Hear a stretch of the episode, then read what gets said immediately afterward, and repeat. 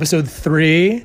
Welcome to Athletes Rising. I'm Dustin Avall, joined by my co host and today our guest, Kelly Gray. Yeah, happy to be here as always.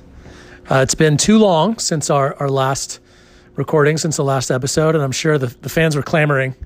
so we had to come back. But in all seriousness, it's uh, the time of year when people start to make some goals or resolutions about the next year. So why not get back at it here with uh, our illustrious leader and co-host Kelly? Yeah, I mean this is uh, the right time of year. I mean I think um, especially as we have some of these youth st- sports seasons starting here after the new year, what better time to try and get in the ears of more listeners and more parents to uh, help them get the right mindset uh, as their children get going for the new season. And uh, to backtrack, uh, I, I Dustin have had a, a light career, we'll call it, in, in volleyball. And, and Kelly has a much more uh, lengthy career and story around uh, soccer and, and his participation therein, as well as uh, being a player and a coach. And the goal here at Athletes Rising is to just make sure that we show the good, the bad, and, and the ugly of what athletes go through in order to achieve their dreams. It's not always uh, cupcakes and kittens. And um, I want to uh, find out a little bit more about about Kelly's story. So, uh, so Kelly, thanks for being in the hot seat. yeah, my pleasure. I, I, definitely don't mind talking about my, myself and my career, and you know a lot of the uh, challenges that I ran into. You know, I think I didn't have like a very normal path getting to um, where I got, and uh, and I think that that's important for children to understand is that it's you're not always going to get you know to the top right away, and you're going to have failures along the way. And it's how we react to those failures that's going to uh, decide if we are able to achieve uh, the highest level. That's interesting that you say you had a maybe a different or an interesting way of going through your career because from the outside, and I think one of the things we want to expose and explore more in the other interviews that we have here is from the outside for myself and for kids and and parents and other fans, it may look like you you know had the storybook career. Sure. Uh, so let's let's go back through it. You started. You were a youth player in in Northern California. Tell me a little bit about how you zeroed in, how you began in youth, and maybe even in high school uh, soccer. Yeah. So I mean, I'll start um, kind of early on. Um, I played for a, a, small club called Los Gatos United uh, in Los Gatos, California. Um, basically just playing on a team with my friends. And um, you know to we ended up winning state cup which was a big huge thing at under 12s right? So you're 11 year olds and you know grand scheme of things it really means nothing. But i know for myself it was a huge huge accomplishment. And i scored a goal in the final and was a an influential player on the team. And um, you know had gotten a lot of attention around that time. And um, and it was a it was a high point, certainly, uh, you know, for an 11 year old uh, to be um, to have that that kind of success. But what what was funny was um, over the next couple of years, I kind of lost my way. You know, I I tried out for the district team and, and I made the district team. That was great. But then when I tried out for the state team and I didn't make the state team in, in ODP. Um, so, for those of you that don't understand what that is, uh, the district team is you have all the best players from the district try out and try and make the team. Uh, and for the district around here in, in Northern California, it's District 2. Um, there's a, a, a lot of talent, and it was a very, very strong team. Now, for this California North State team, um, as it's kind of exactly what you would expect, it is the best players in Northern California. So any player in Northern California in that age group can try out to make the state team, and I think there's 18 spots. Um, and I didn't make it. I got cut, and it was uh, it was definitely a, a, hard thing for me to go through. But I didn't quite understand what it meant at that time. But as I got older and older and kept getting cut, it it was uh, uh, it, it became more more apparent that it was a very important piece uh, along the path to to get to that next level. Um, but so th- those years after that, so I'd say when I was maybe uh, 13, 14, 15, I was not very good. I was not a very good soccer player to be to be plain and honest. You know, I I wasn't that strong. I was always fast, but I wasn't that strong, and I just didn't have the confidence, and I wasn't playing the way that I wanted to, and um, and I was expecting other people to do, I think, more than uh, than than they should have been expected to, and Um, and it and it wasn't until uh, around high school, I'd say 17 was when I actually kind of found my stride. So you look at that time frame between you know 12 years old and 17; those are formative years in a youth playing career. And you know the one thing that I did have and that always kind of stuck true to me was I was always playing on a club team with my friends. So after school, it was juggling contests in the front yard. Uh, every weekend, after games, before games, it was, um, you know, we'd go out and play pickup ball at the local school. Um, we played soccer every day after school, nonstop, every single minute that we could find. My whole social group was revolved around my soccer team. And it was always fun for me. So I was getting hundreds, if not thousands, of extra touches on a ball every single uh, day. And, um, and I think that that really helped get get my game kind of to the next level. You know, I grew. Um, I I got a little bit stronger on the ball. Um, I had more confidence in my touch, and those are the things that kind of brought me to, uh, I'd say, the next level of success. But it, again, it wasn't until I was 17. You know, and so you look at how does that translate into today's world. Well, the big thing that I would say about it is youth soccer is much different today than it was back then, right? You have the U.S. Sure. Development Academy, but had I been in that system, I would not have made an academy team until maybe the under 18 academy team, which most people give up by then. And that's kind of the whole point of what I want people to take out of this is that everybody develops at their own time, at their own pace. And had I given up and just, you know, said, oh, well, I'm not on that path, so I'm never going to have a chance of making it, um, well, I clearly never would have made it. But uh, I knew what I wanted, and I knew that it was going to take a lot of hard work. And that's, like I said, that that perseverance helped me get to that next level um, when I was about 17 years old. Wow. Um, yeah, a lot to unpack there. I mean, basically like a full chapter of your life from from 11 or 12 with some early success to 17 and 18 where you rebounded, had more success again, resulting in college scholarship offers and those sorts of things and we'll get to that.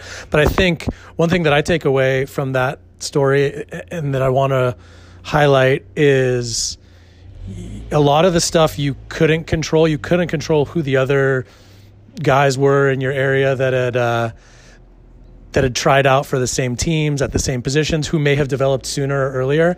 And whatever the reason, in in your case, it sounds like it was more for just for fun, hanging out with buddies. But you were putting in the work. You were getting these reps. You were you were going out, you were uh, controlling what you could control, which was, well, I'm, I can go out get hundreds, t- thousands more touches, but that's not that wasn't even your goal at the time. The goal was just going out and having fun, yeah. and and, and by, as a byproduct, of course, you got a ton more uh, experience. But what do you think before you were eleven or twelve had been instilled in you, or was getting instilled in you to prepare you? Maybe at home or wherever that even though you met those more challenging times, that it wasn't just an easy, I'm going to sail through this. Uh, you you stuck with it because, yeah. like you said, tons of people could just say, "Oh, that was that was good. I won a state cup. I yeah. I play with my friends all the time, and that's it."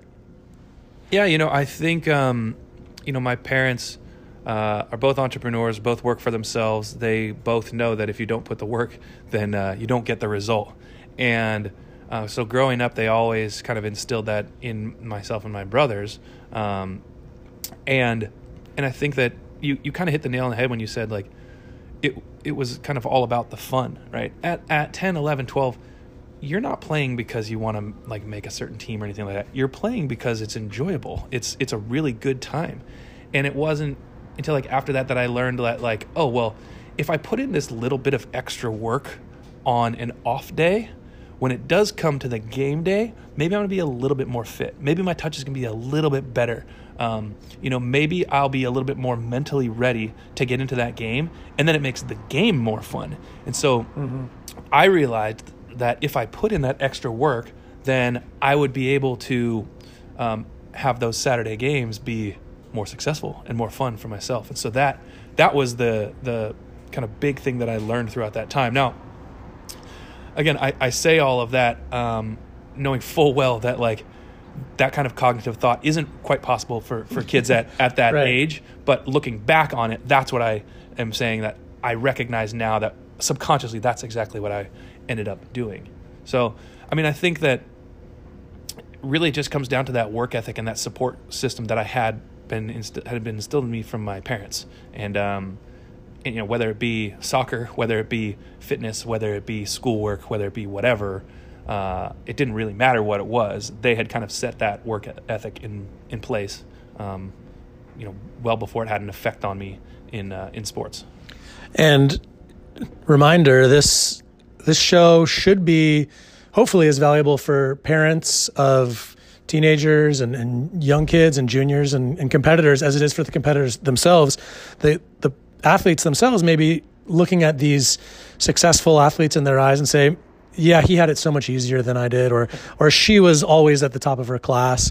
Uh, and, and they come to find out, you peel back the layers a little bit, it wasn't always as it seemed from the outside. And for the parents to know that uh, those lessons do pay off, and it's not just about being on the top team at every age, and that there are other ways to support and even um, instill that advantage within your and, and, and other children is hopefully some of the takeaways that, that we get from the show and for to help athletes rise throughout the way. So you uh, you come back, you're in you're in high school at this point. Yeah. Uh, have you did you grow up playing other sports? Have you sort of solidified that like soccer is my my jam? That's what I'm going to do, or is it still fun? At what point are you thinking, hey, maybe I've maybe I've got something here. Like maybe I'm I'm pretty good.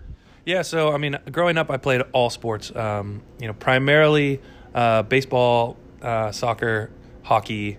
Um, I don't even know what else. A little bit of everything. Like Yeah. if there was a game being played, I wanted to go play. Um, Less organized then too, probably. less organized, certainly. Um, you know, funny enough, my soccer team, whenever the game would end on Saturday, we would all go to the local high school in the parking lot, and we would um, record or we would uh, get our hockey goals, and we would just play street hockey for hours on end. And funny enough, again, looking back on that, that helped so much with speed of thought and with leg strength and um, and just overall speed. It was something that you would never think would actually have that uh, that kind of effect on you. Um,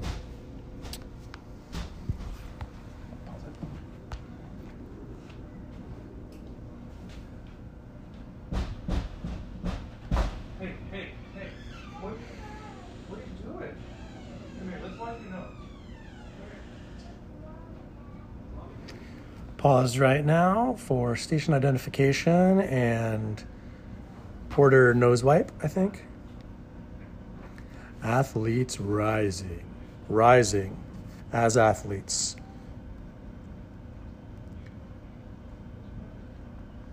Athletes Rising is a podcast that pulls back the veil on what it takes to become an elite athlete.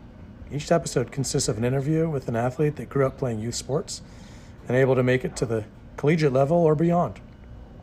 The purpose of this show is to show the good, the bad, and the ugly of what youth athletes go through in order to achieve their dreams.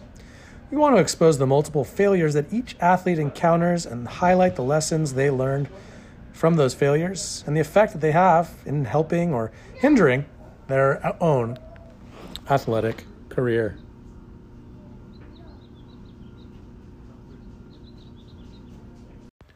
This episode is brought to you by Cinch. Cinch is an API driven sports management platform designed to simplify and streamline the management of sports. Go ahead and go to cinchhq.com, C I N C H H Q.com, and give it a try today. It's free to sign up. You can sign in, create your profile, add your players to your profile, manage your entire sporting life all in one place from your mobile phone. For organizations, you can go on, create programs, open registration, collect your money, manage your communication, everything all in one place. Again, go to cinchhq.com and sign up today.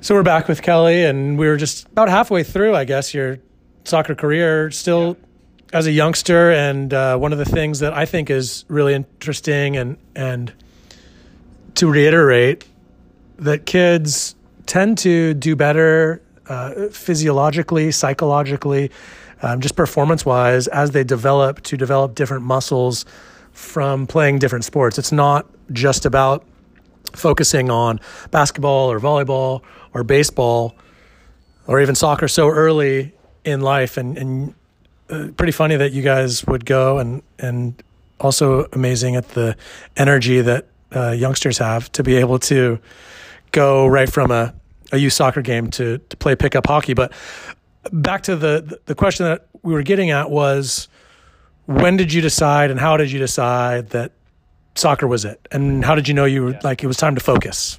Yeah, so I think I was about 12 years old or so when uh, when I decided that it was going to be um, just soccer. And uh, you know, again, it, it kind of comes down to the, the, same thing that I think is going to become a recurring theme through this is that's what all my friends were doing. we all kind of collectively as a group decided that we didn't really want to play any other sports. We kind of only wanted to play soccer, and so um, we we decided to just drop all other sports and, and just focus on soccer, and that's just how it how it went. Um, and so, you know, at that time, you really only played soccer in the fall season, and so we decided that we were gonna, as a team, register to play spring soccer, and so that was a kind of a big a big move, and then that then made it year round for us, and again, it was probably a group of like 10 or 12 of us that had kind of all decided that at the same time. We still had teammates that played uh, other sports all the way into high school. Um, but at that point, at 12 years old or so, that was that was the changing point where it was like, okay, this is just what I like most. This is my main group of friends. This is who I want to spend my time with. Um, there definitely wasn't like the thought process of like, oh, maybe I'm good at this and can make the next level of it. It wasn't about that. It was this is what I like doing. This is who I like being with. That was it. The entire decision was made around that. Looking back now, do you have any comments, or I guess what comments do you have on the fact that such an influential decision to focus on soccer in your life was made just kind of because that's what your buddies were doing, or was it, it you know, was there more to it? No, I mean, I think that it, it, it really came down to just, um, just what I said is that, yeah, my buddies were all doing it, but collectively, we, we just had so much fun doing it. That was, that was really it. It was what we enjoyed doing. It was what, we all had um, a talent at it, right? We we were successful at it, and so that obviously made it a bit more fun. Um, but I don't think anybody, any of us, chose to do it because of that. I think it was all really just revolved around the fact that we all liked each other. We all wanted to spend time together, and this core group of players had started when we were nine years old together, and we ended up playing club ball all the way through we went to when we went to college together. So it, just kind of shows you the camaraderie of that group um, and and the culture that we kind of had within that group, where it was, you know, like a brotherhood. You know, we we looked out for each other, we uh, held each other accountable on and off the field, um, and and that's not something that you find uh, very often. And so, th- I think, like I said, at that time, it was that was just kind of the turning point of all of us deciding, like, well, we can do this year round. We really like this. We're pretty good at this. Um, let's just do this at some point, 10th, 11th, 12th grade, you your team either disbanded or you know not everybody was going to the same university, not everybody was getting full ride scholarships. Yeah. There there was a varying degree of success that was starting to to play out. Mm-hmm. And tell me a little bit about what that process was like for you sure. and how you determined what your level of participation was going to be in sport in college? Sure. So for me, there's kind of two sides to it, right? There's the the club side, and then there's the ODP side, the Olympic Development Program side. Um, and so we'll start with the ODP side first. I had finally, after a handful of years, made the state team. And that was a huge, huge accomplishment for me. I was so proud to pull that jersey on and represent Northern California. Um, and I took that very, very seriously. Um, now, when you're on the state team, you go to these to a state play day or like kind of like a showcase, what a showcase would be today, where you play against all the other state teams in your region. So our region was Region 4. We played against Oregon, Washington, Nevada, uh, Utah, um, Colorado, Arizona, uh, Hawaii. Um, so you you you know it's a high level of play and you play against each other, and all of those players are trying out to try and make the regional team. I never made the regional team. Every single year I got cut. Uh, all the way up until my senior year, after I had already committed to go to University of Portland uh, on a soccer scholarship, I still, I that was the only time I made the team, and I honestly think that that was just because, well, I still don't know that I was all that good, but I was going to a really good soccer program, and um, maybe that made coaches aware of who I was a little bit more. Um, so all through high school, I had very little success at the at the regional team level. Like I said, I never ever made it. Um, so that's that was kind of the ODP side. Now the club soccer side, um, like I said, I was about 17 when I realized that I I had a little bit something extra, and that just honestly came down to confidence for me. Our club team was being was was very successful. Um, with the state team, we had gone up to play in a tournament in Oregon, in Portland, Oregon, and there was a number of college scouts out there, and that's when I first got interest from Clive Charles at University of Portland, and that was such a huge confidence boost for me. It just made me feel like, oh my gosh, I think I think I can actually do this, and then bringing that back to club soccer, um, it just the confidence just kept kept going and kept going, and so, you know that it was at, like I said about 17 years old, the 17 year, the 18 year that I just kind of had this mentality of like how in the world is the other team going to stop me? Like they they can't. Like I kind of feel bad for them. Like they think they're going to, but they can't. And you know, call it arrogance or whatever. I'm going to call it confidence.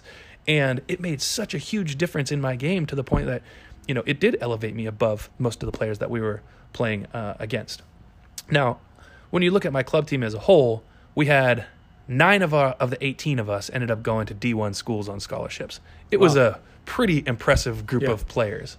Um, and so when it came to recruiting, we had college scouts out there a lot. Um, and my coach at the time was a guy named Dave Gold, who was a phenomenal soccer coach uh, growing up. And he, I think he played it fairly well, where he would be pretty quiet about when coaches were there um, so that it wouldn't mess with any of our heads. And um, and so I thought that was a an interesting kind of psychological tool that that a soccer coach uh, used.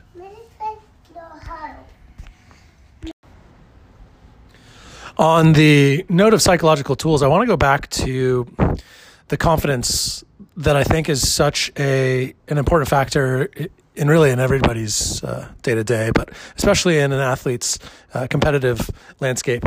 And it sounds like that age or that trip to Oregon and really the success of your team at that level drove a lot of your confidence. And from what I've been studying, I'm learning that confidence is really a result of your self talk. And it sounded like you brought it up that at the time your self talk was really like, nobody can stop me. Yeah. Who can stop me?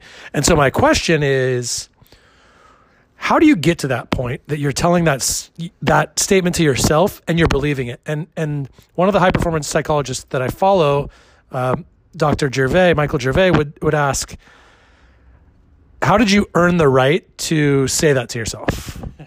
That's a great question. Um, you know, I, I think um, it's funny that that mentality of like, how are they going to stop me? That didn't come until honestly, I think after that trip up to Portland, it was the Nike Friendship Cup. It was uh, Cal North against Oregon and uh, in Washington, I think. And um, you know, I, I, honestly don't remember playing particularly well, um, but uh, and I don't think I scored like a lot of goals or anything. I think I was a forward at the time. Um, but honestly, my my coach at the time, uh, a guy named Jerry Lawson, he had pulled me aside, me and two other players on my team aside at the airport on our way home, and he was like, "Hey, the Olympic team coach is interested in you guys." And we were like, "What? Like, we're playing on the state team here. Now we're talking about the Olympic team coach." Yeah. And it was it was Clive Charles who was the Olympic team coach for the 2000 Olympics, and um, and that was that in itself, just that that like sentence made the uh, made our confidence just kind of go sky high. And it wasn't just me; it was um, it was me and the the two other players, a guy named Kyle Martino and a guy named Makoto Anderson, and or Kyle uh, Tanner, not Kyle Martino, and um, and it was funny to see kind of how our careers kind of progressed at, after that point. Uh, Kyle Tanner ended up coming to University of Portland as well. A year later, he was a year younger in school.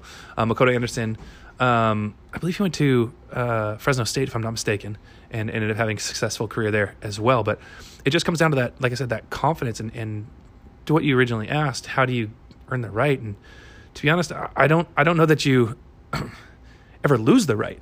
You always have that right to say it. It's just whether you truly believe it or not. And I just believed it.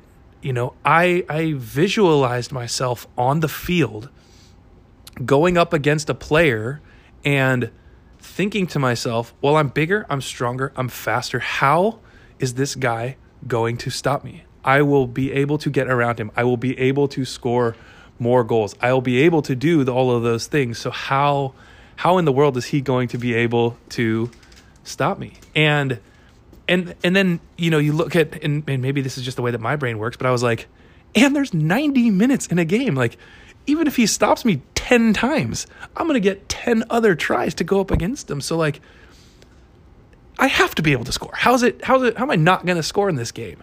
And so, you know, I know myself I would always if I could score in the first like 20 minutes of the game, I was like, oh, yes, I'm going to have a multiple goal game because it was like, oh, there's still so much time and I've already got one. And uh, just that mentality, I think, really helped me um, kind of progress, you know, and kind of like a, a funny story is I remember after having a, a, fair amount of success with my club team and, and scoring a lot of goals and all those, those kinds of things, we, we played in a tournament in, uh, I want to say it was in Lodi, California. And I overheard somebody on the other team saying, "Oh, that guy number 6, he's a national team player." And again, I had never made the regional team, let alone a national team. But even just that, like the fact that the other team knew who I was, and they didn't really know who I was, but they had heard whatever and they had thought, oh, he's a national team player.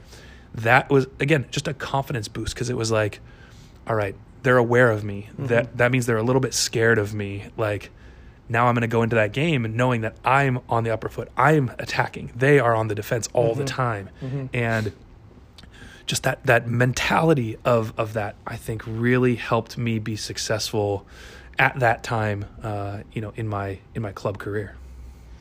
So things seem to be going pretty well for you at this point. You, had, you hit a, a lower point midway or early in high school, and then saw some success at the regional level and within the ODP program, and um, and now the the Olympics coach is interested, and you're also being recruited for Division One scholarship, and you go on to to play it at Portland. So, what was it like from the evaluating maybe offers or schools to going from a heralded senior or at least a well-known senior in high school and, and club to back at the bottom again as as a freshman or as a rookie or whatever in in college. Well, well, it's funny. So even in high school, like I'm I'm not even sure I actually made any of like the all conference teams or whatever in, in high school ball. Now I played a lot. You know, I was on varsity as a freshman and uh, and I played every basically every minute of every game throughout my entire high school career. But I wasn't a very um, I don't know flashy player or something like that. Like I said, I, I never got the you know the league MVP awards or uh, like I said even the league um, first team awards. I, I, don't I don't think I don't I don't recall. Um, so going into college, like you said, I I started on the bottom rung. I didn't know if I was going to be a forward or a center back, and my coach didn't know either.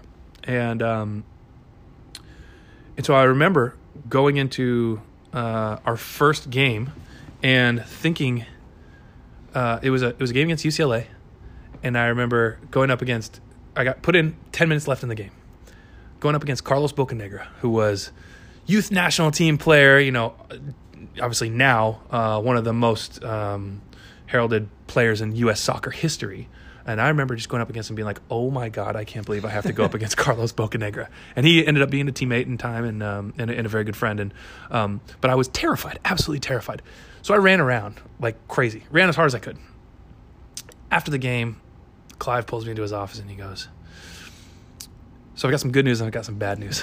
I was like, "Okay." He's like, Bad news is he played terrible. I'm like, okay, fair enough. He's like, the good news is you have an engine. You can run and run and run, and I can teach you how to run the right way. And what he meant by that was pick and choose your times, right?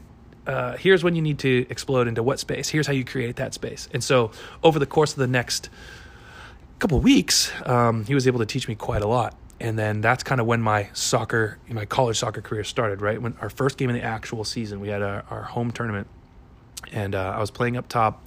I, play, I, was playing as a forward with uh, my my strike partner at the time was a guy named Connor Casey.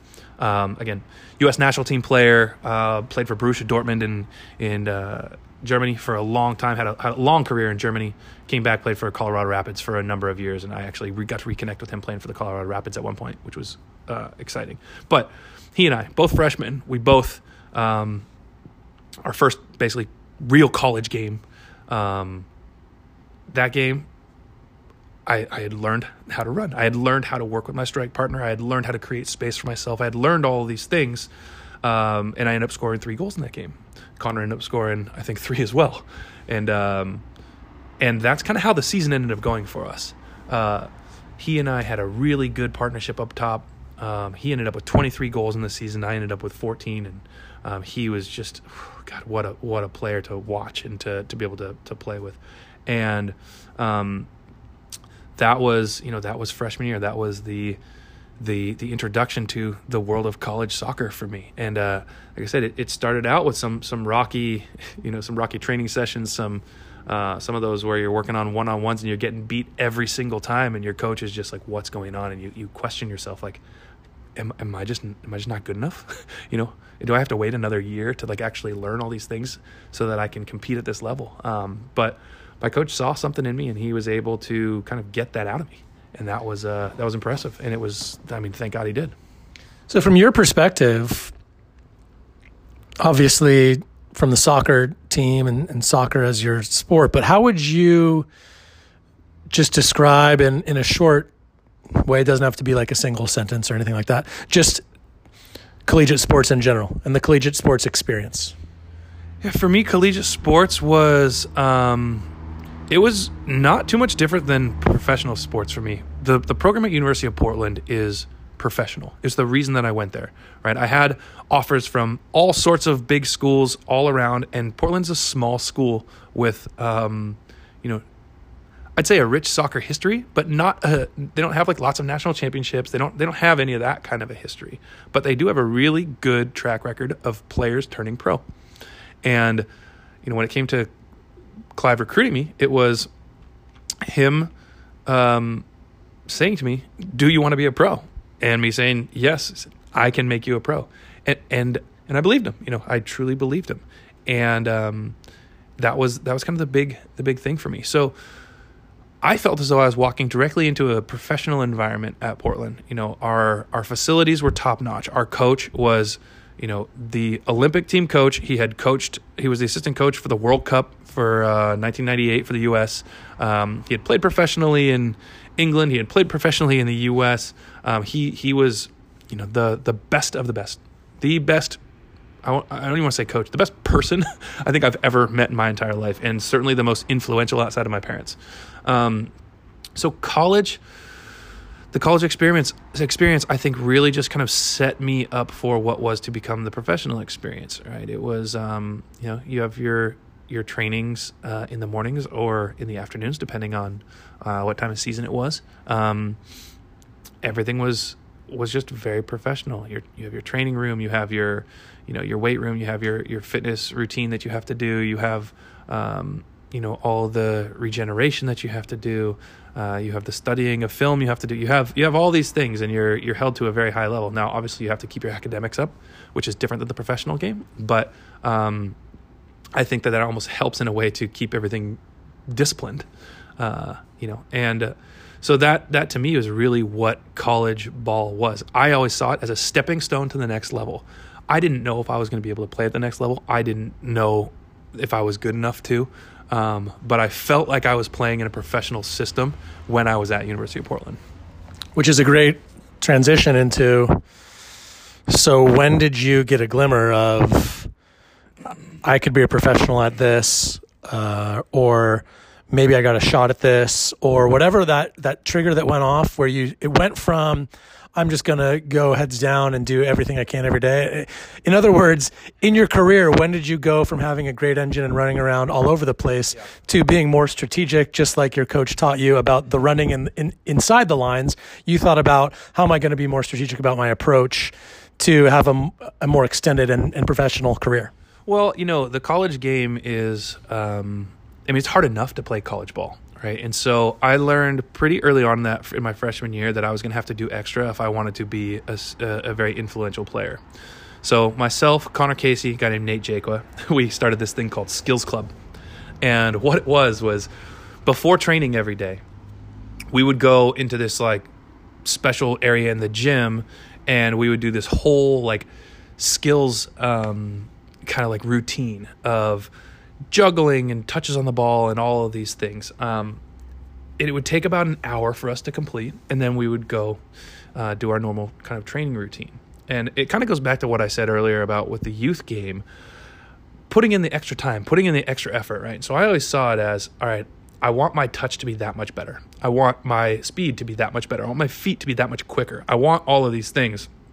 So, um, even at the college level, what can I do to put myself above not only my teammates, but uh, everybody else that I'm going to come and, and play against? So we started that um, my freshman year into my sophomore year as well. And, um, and after my freshman season, in that spring, I had actually made the regional team, which was, uh, like I said, I think more just because I was going to University of Portland than the fact that I was actually good at soccer.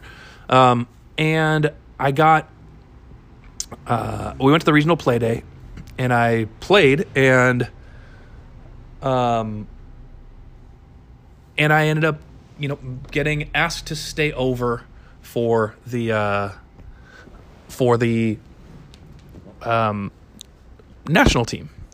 And that, again, I, I don't know how much politics played into that, but I think a lot of that just had to do with the fact uh, I, I, played fairly well. I had had a really good freshman year. Um, it helped that my college assistant coach was the goalkeeper coach for the national team. Um, again, which was hugely, hugely helpful. Um, but really, what I saw that as was it was a chance, right? They gave me a chance to actually uh, play at that level and see what I could do.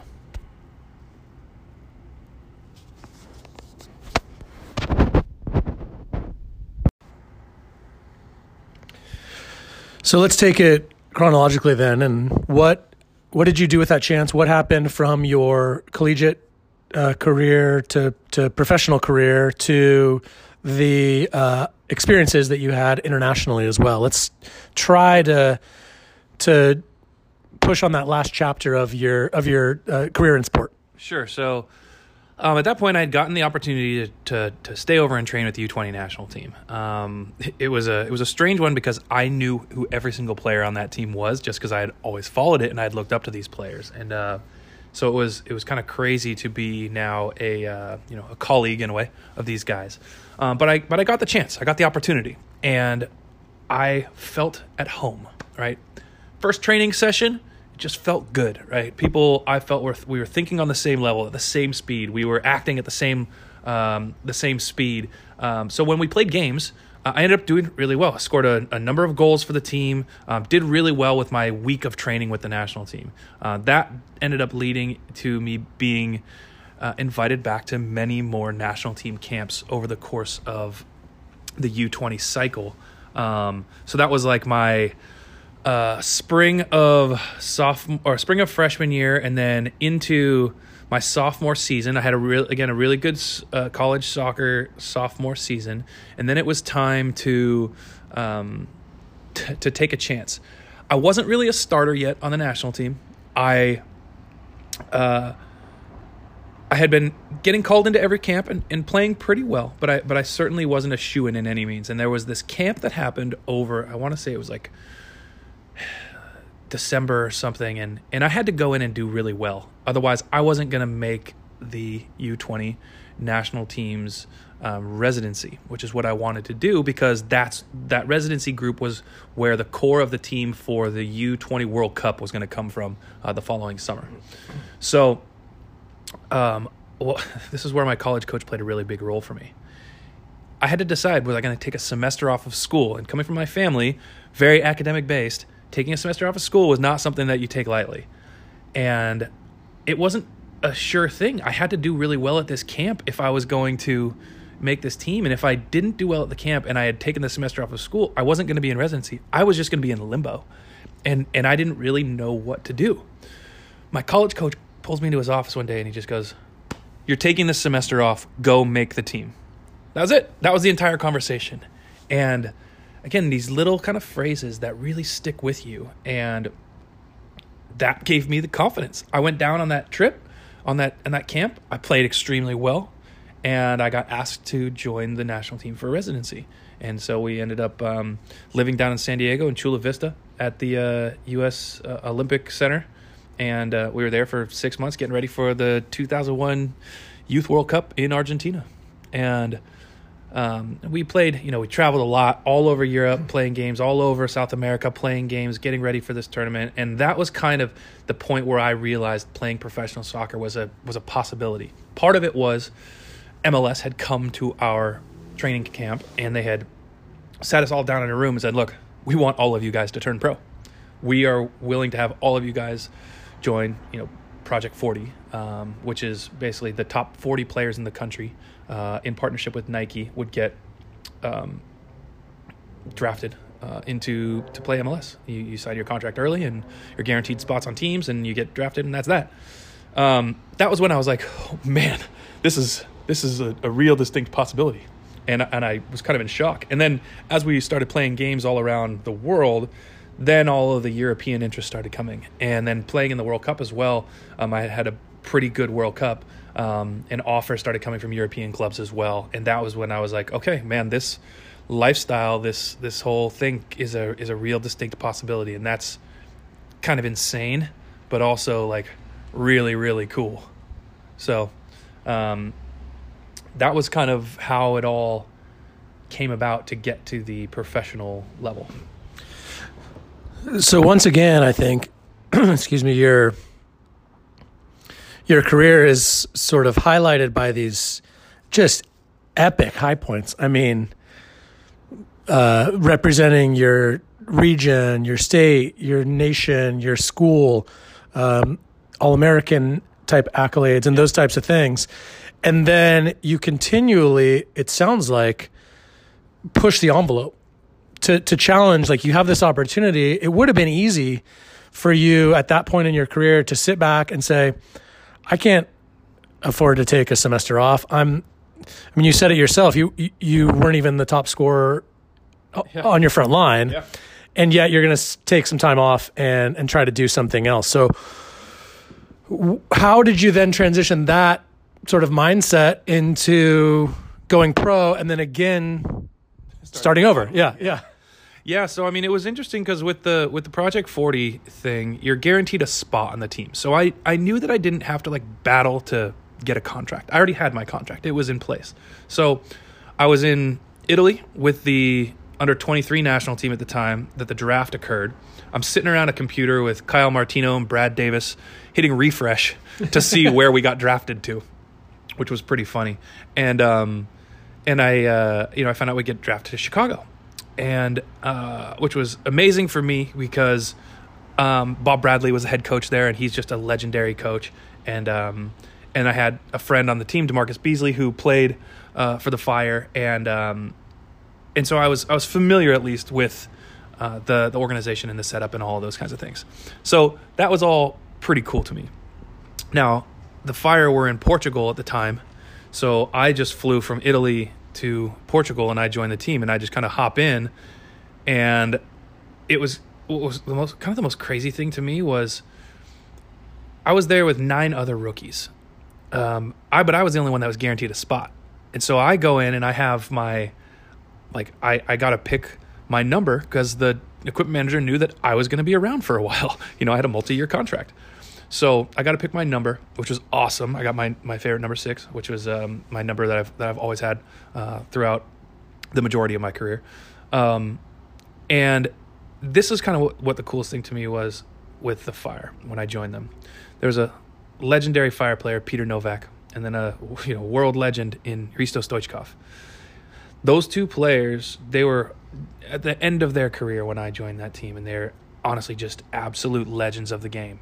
Um, I came into training, and they held me to a higher standard, and not in a way that was like negative. They they would push me and they would stay after and they would work on little things with me and they kind of took me under their wing to develop me. And I, I like to think it's because they saw some potential in me that I could be around a while and that I could make a make a good career of this.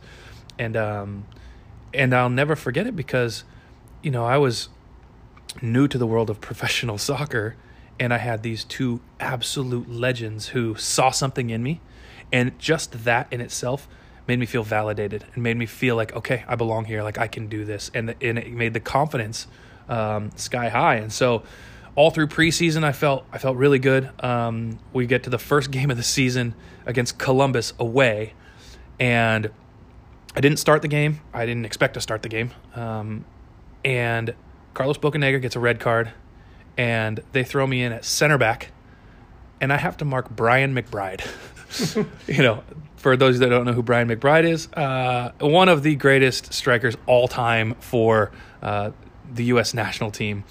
You know, played a, a long time in, in England with Fulham, uh, a couple of stints elsewhere, and, and a, certainly a Columbus Crew legend. Um, He's probably still in U.S. national team top scorer, like the top yeah. five or top three, maybe. Oh yeah, yeah. He's just just an absolute legend mm-hmm. of the game, and, and he was known for uh, being so good in the air.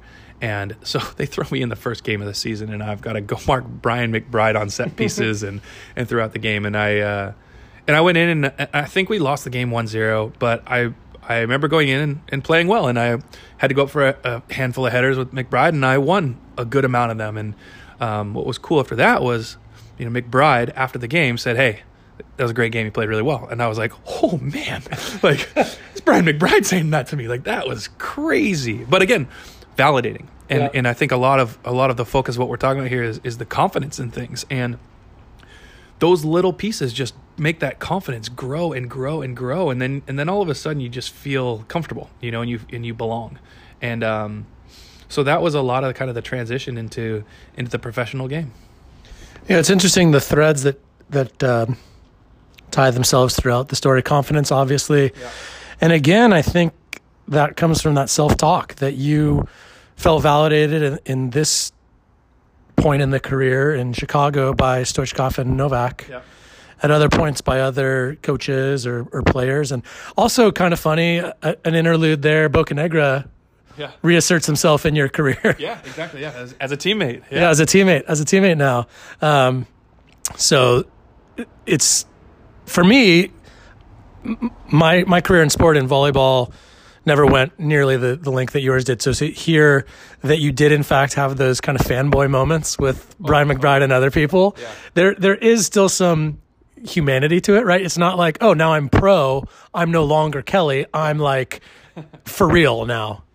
Yeah. I mean, I think that that's that's part of what the game is about, right? Is like you've you've watched these players uh, growing up, you try and emulate various aspects of their game because they are the best at what they do, and then all of a sudden they become colleagues, and I still think it's kind of cool to, you know, emulate them and to to look up to them and to respect them. And that was one of the big things that I really enjoyed about playing professionally was that all of the players that you play against, you're all friends on a certain level, right? It's a it's a small club of people that get to be at that level, and so right. there's a level of understanding and a level of respect that you all have for each other because you know what it takes to get there. And um, and, and to this day, it's a very tight knit community of players, uh, that guys that, that get to play at that level. And you always look out for each other and you're, you're always trying to help each other, whether it be uh, in, in the coaching ranks or in the, the post um, career commentating kinds of things. Like there's whatever everybody's trying to do, uh, you're, you're always a kind of a member of this club and you always want to help out your, uh, your brothers. So now we're in the professional ranks. And again, a whole set of questions come to mind for me to better understand. Like, now what, right? I mean, Yeah. if if we fast forward, knowing what we know now, it sounds like, man, professional career is off to a great start. You you went head to head with one of the top strikers in American or really international soccer. Yeah. You had the backing of two of the top MLS players at the time, and and as they ride off into the sunset. But having the benefit of, of hindsight here, we know that you still aren't playing in the MLS. You aren't in the Hall of Fame yet. You- uh, what? So what? What happened next? I guess is the is the real crux of the question. Yeah, you know, I think that um, I, felt I had a really good career with Chicago. I played there for about three and a half years. Um, I, I got a ton of experience. I, I played a lot. Unfortunately, like my freshman year, freshman year, my uh, rookie year, uh, Chris Armas, who was the captain of the team, um, a player and person that I try and emulate every single day, um, he had torn his ACL and it was devastating for the team, uh, devastating for me as a as a teammate because he um, was one of those players that I wanted to learn from every day. And and when when you tear your ACL, obviously you're out for quite a while. Uh, the positive spin on that was it opened up a spot for me to step in and, and get a lot more playing time, and so I was able to. Uh, play the large majority of the games uh, my rookie year and and then for my subsequent years in Chicago. Um, you know, I think if I look back at my career and you know, one one thing I always like kind of struggled with was when I would not start. If I get taken out of the lineup, I would almost feel like I wasn't a part of the team anymore. And it wasn't until my career ended that I looked at all of that and I realized that well, it doesn't matter if you're a starter or if you come off the bench or if you never play a minute but you train every single day. You are still an equal member of that team. You put in the same effort that everybody does. You help that team uh, get to the, the levels of success that it can get.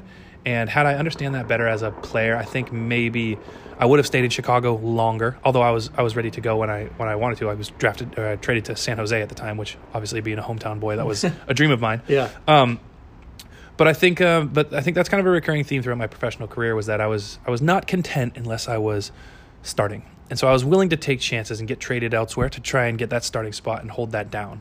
And like I said, I think that had I been a little bit more content and a little bit more patient in my career, um, with being a role player as opposed to a starter at all times, that perhaps I would have had a longer career or I would have had longer stays at different places. But I don't have any regrets about it. That's not necessarily the person that I am, right? I'm not one to just kind of sit and wait. I want to be pushing the envelope all the time, and um, and so I I feel feel fine about the way that my career ended up. So, at what point did you see some of the writing on the wall and figure this isn't for me anymore, or I gave it my best shot, or or maybe I didn't give it my best shot, Yeah. uh, but ultimately it's time to hang them up, or try try you know a different path or something along those lines. Yeah, you know, I, I think the the first real kind of trying time I came up against was when I was playing for the Galaxy. Ruud Gullit was the coach. Um, we just finished off a season, and it was it didn't go very well. I had a long injury through it, um, but I had felt confident how I was playing. I, I thought I was playing playing some really good soccer at that time. Um, but we go into preseason with this new coach, and you know, anytime there's a new coach, you gotta you gotta impress. You know, if you wanna if you wanna stay, and I didn't really feel as though I got the chance to impress all that much, and maybe that's me kind of copping out a little bit. But I never really got to play the position that I wanted to play. I was always playing something that was just I was playing outside mid or something, and I was always more of like a center kind of player, whether it be center mid, center back. Um, and you know, ultimately, the coach decided to um, waive me, and um, that was that was a hard thing for me. It was the first time I'd ever been you know cut at a professional level, and uh, that that took some you know serious reflection um, as to why I thought that happened. I think a lot of it was was strange, but um, you know who knows? It, it is what it is at this point. Um, I ended up getting picked up by Colorado Rapids at that point, which um, you know I looking back on, I was kind of silly to to go into training without being under contract because had I gotten injured, then that would have been the end of it. but um, but I went into training camp and and I earned a spot on the team, and then you know earned a starting spot, and then an opportunity came up to get traded back to San Jose, which I just uh, returned into MLS after a, a stint away, um, and and so I, I kind of jumped at that, and uh, it was at that point that I was like, okay, if it doesn't work out in San Jose, then I'm I'm gonna be done. Um, you know, it it in San Jose. So I come back and and started playing, and played pretty well. Had a had a good starting spot going. Um, you know, ended up uh, seeing things a little bit differently than the head coach on a couple of different occasions, and we had some good good conversations. And in the head coach at the time was Frank Yallop, who is a, very well respected and very successful uh, coach in, in, MLS, or, or uh, now he's the he's the general manager of a team in Fresno. Um, but I would certainly call him a good friend to this day. Um, and he had, he was going to end up trying to trade me, and then I and I had I basically just told him like, look, don't try. I'm I'm done. I'm not moving anywhere. I'm home. Uh, you know, I was 28 years old at the time. My uh, my wife and I wanted to start a family. We were we were here. We weren't going to go anywhere, and so that was um, what I think. What what I liked about that time was I was I felt like I actually like ended fairly on my own terms mm-hmm. because I had contract offers elsewhere after that, and I uh, said no to them. So I didn't feel as though like I couldn't do it anymore. I just felt like it wasn't right for my life at that time. Um, but to be honest, the real reason why I was okay with it was I had spoken earlier about how like the reason why I played soccer, and it was because it was with my friends and it was what we loved to do. Is what we did that's not what soccer was to me anymore. I remember distinctly walking into the locker room one day and looking around and just being like, I don't like or respect the large majority of these people. This is not fun for me anymore. And uh, that, at that point, I was like, I think I'm done. I think I'm done. and um, yeah, I was going to ask you yeah. kind of what was different. And you're answering it already, though. Yeah, I, I mean, I, it just it had taken the fun away from the game for me. And, and what was sad about that is I felt like I was playing some of my best soccer at that time but it, it just the fun was just kind of gone you know? It, it it felt like more of a job and um and and and that was kind of it. And and i i was kind of ready for to move on to the next steps. Right like i said i was 28 years old. I had only played soccer my entire life um and um and and i was ready for the next chapter. Uh, you mentioned that you left school early. Did you go back and get your degree? Good question. Yeah, so part of a product Project 40 contract, what that was, uh, it's fairly brilliant if you ask me. You get a guaranteed contract with MLS, you get a guaranteed contract with Nike, and Nike agreed to pay for the remainder of your schooling. Hmm. So, throughout my time in Chicago, I had actually enrolled at DePaul University, and um, and I was taking night classes throughout my entire time uh, living in Chicago. And then when I had when I got traded to San Jose and and Houston and LA and all that, I had uh, continued taking classes online, and so when I ultimately hung up the boots, uh, I only had a handful of credits left, and I was able to finish those and, and get my degree from DePaul. Nice. So that some of the perseverance to make those educator parents happy, I'm sure. Yes. Um, so wrapping it up towards the present day now. Yeah what would you say out of all of that, out of your experience in sport and now continued as uh, in, in management and in coaching, yeah. has really helped you to rise up, has really helped you to learn and excel in life, in uh, in everything that you do, from what you learned in in competitive sports? Yeah, you know, I think that the uh, the things that the biggest things that I take away from all of it are one I want to work with people I respect and I want to work with friends and I want to have fun. And so uh, I think part of that is also passion, right? You have to be doing something that you're passionate about. And in my sports management business, I'm very passionate about that, right? Getting to help form the structure by which uh, youth sports organizations run, uh, therefore, setting up a good platform for youth players to develop in the correct way. I'm very passionate about that. I work with really, really good people um, who I see more as family members than I see as um, you know employees. Um, that that is hugely important. Um, and, and, i guess like the overall theme there is culture right? I want to work in organizations and i want to work with organizations that want to create the right kind of culture.